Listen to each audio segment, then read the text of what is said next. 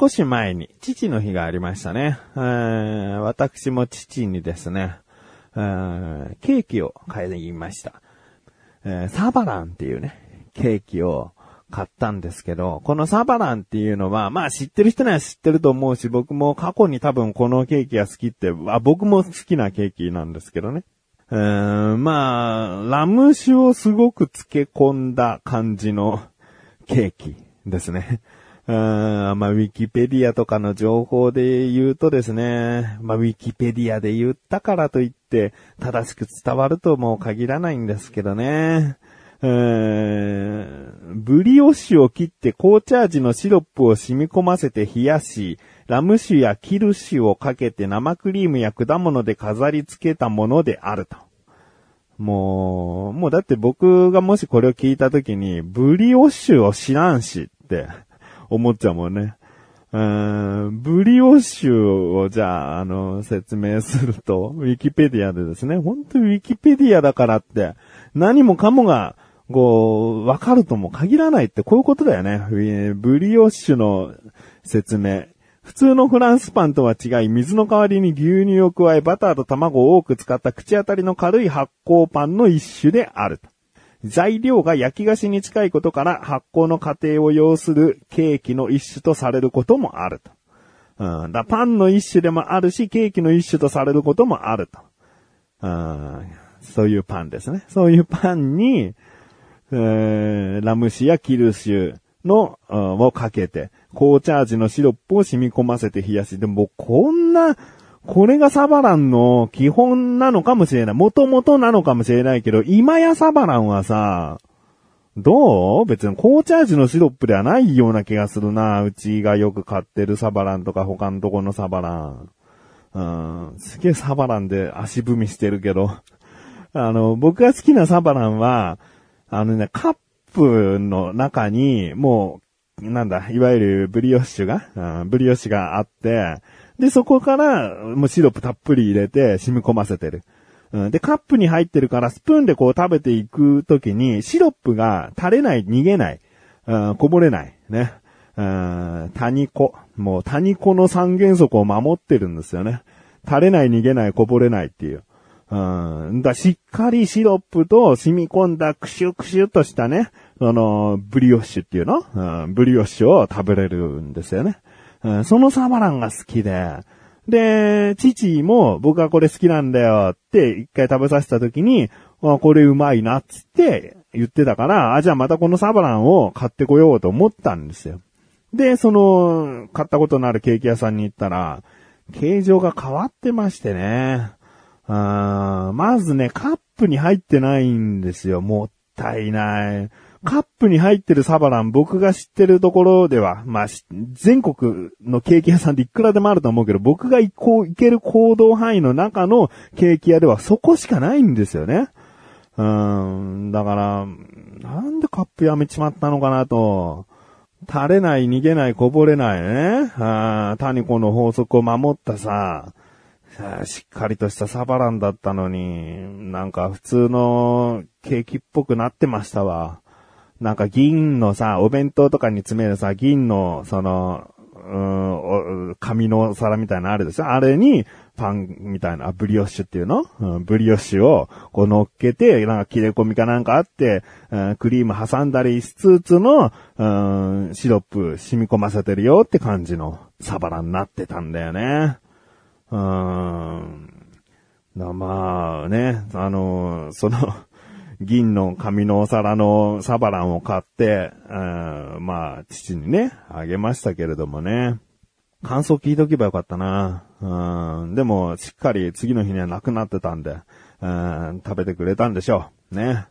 えーもし、ここのケーキ屋さんはカップに入ったサバランですよ、とかね、知っていましたら、そして、そうですね、せめて都内ですね、えーか都内、え神奈川県内でお店知ってるよという方いましたらね、えーぜひ教えていただけたらなと思います。ということで、ブリオッシュを切って紅茶味のシロップを染み込ませて冷やしてラム酒やキルシをかけて生クリームや果物で飾り付けたような自分がお送りします。菊池のなだらか向上心。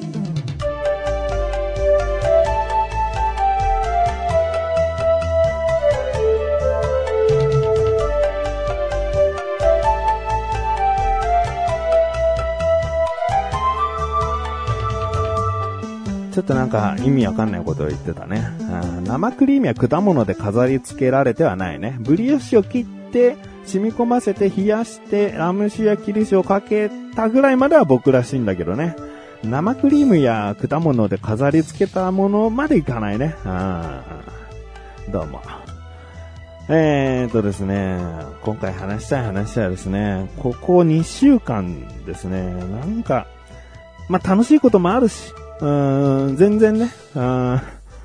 全然暗いっていうわけじゃないんだけど、ここ2週間ぐらい暗黒期間でしたね。なんか、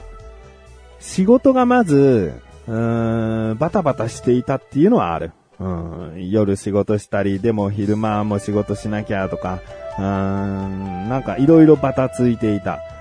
かな僕の誕生日とか、神さんとか次男の誕生日とか、うん、そういうイベントも挟むとさ、なんか自分の思った通りの予定通りのことができなくなってきたりするんだよね。もちろん誕生日のせいとかじゃないんだよ。だけど、その、流れとしてさ、こういう風に一週間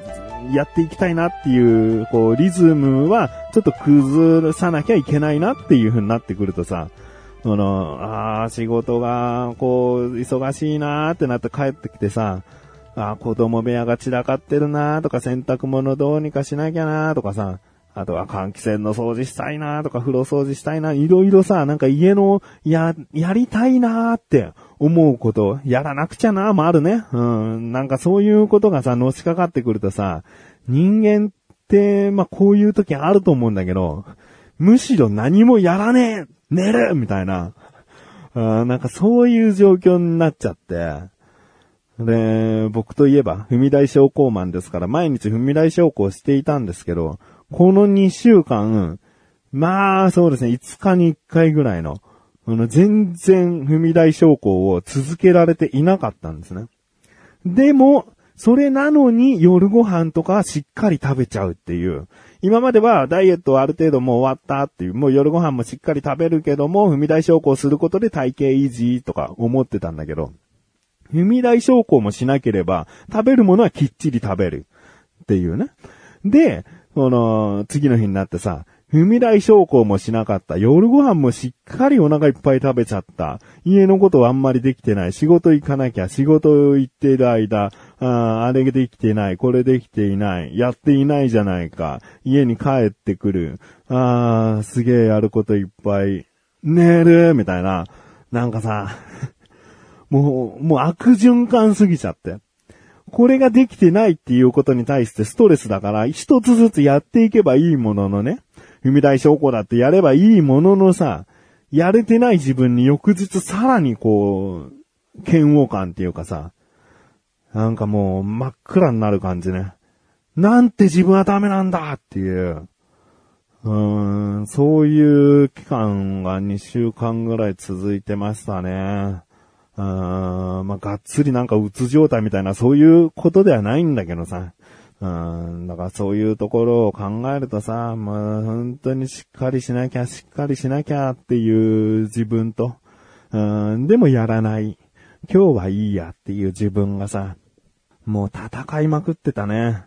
うん、もう、踏み台昇降しない理由っていうのはさ、やらなくちゃいけないことがあるのにっていうのもあるんだけどさ、今さ、あの、あったかくなってきましたでしょ？暑いというには早い気温なんだけど、まあまあ、あの、家の中でも、たまにクーラーつけたくなる夜があるぐらいさ、部屋閉め切ってたら、ちょっと暑いかなっていう日が、ちらほら出てきましたよね。で、そんな日に、しっかり部屋を閉め切って踏み台昇降すると、冬、踏み台昇降していた時と比べると、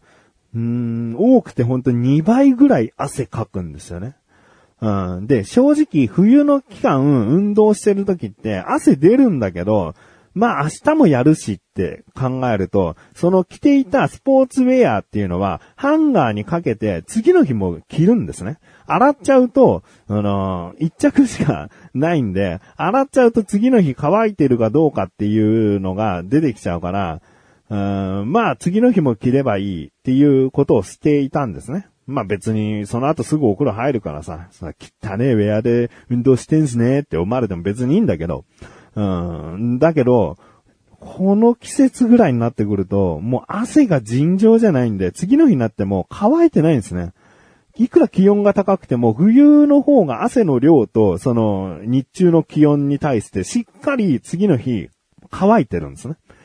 だけど今の季節になってくると、乾いてないところが出てきちゃって、ウェアに。さすがにそれ着るのは気持ち悪いんですよね。うん。だから、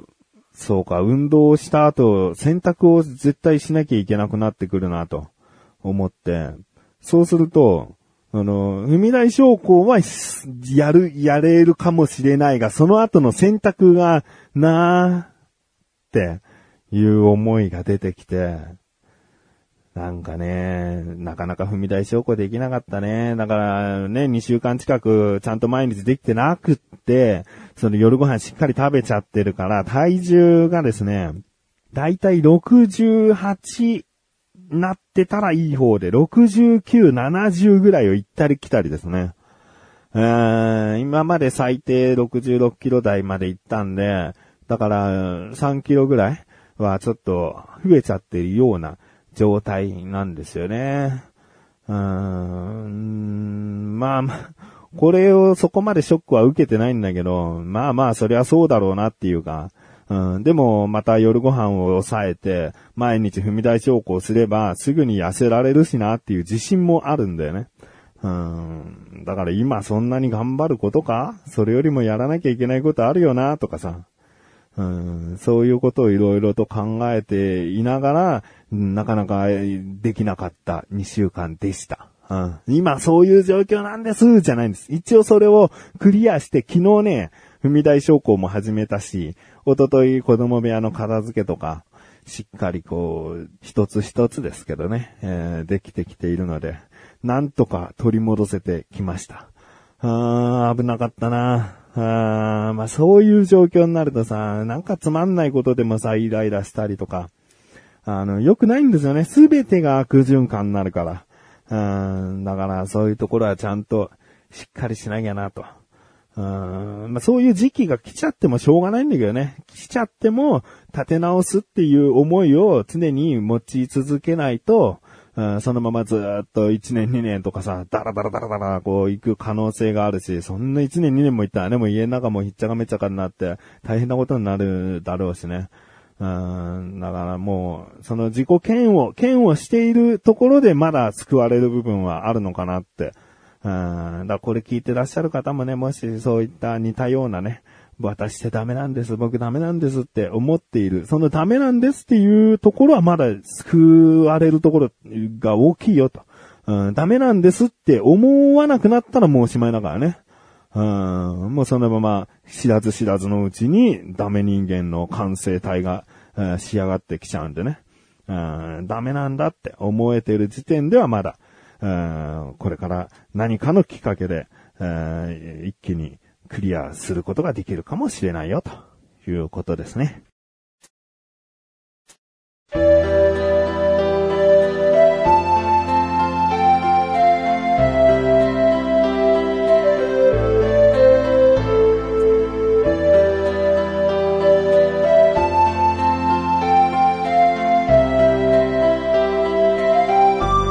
でそしてすぐお知らせです。このなだらかご上心が配信されたと同時に更新されました、小高菊池の小田カルチャー聞いてみてください。今回はですね、なんか、小田カルチャー最終回かみたいな、うん、その、なんか、小高とは、小田カルチャーとは、うん、そういった、うん、概念的な話というか、いや、小高の話ですね。カタカナ3文字、小高の話をしたりですね。あと、最近見た小高祐介のおすすめドラマとか、あと、僕の、その、マクドナルドで、こうだったら最悪だぜっていう話、気になるという方、ぜひ聞いてみてください。ということで、なったらか今年は毎週、セーブコシです。それではまた次回お会いでき菊池処理したメガネたまりのまりお疲れ様です。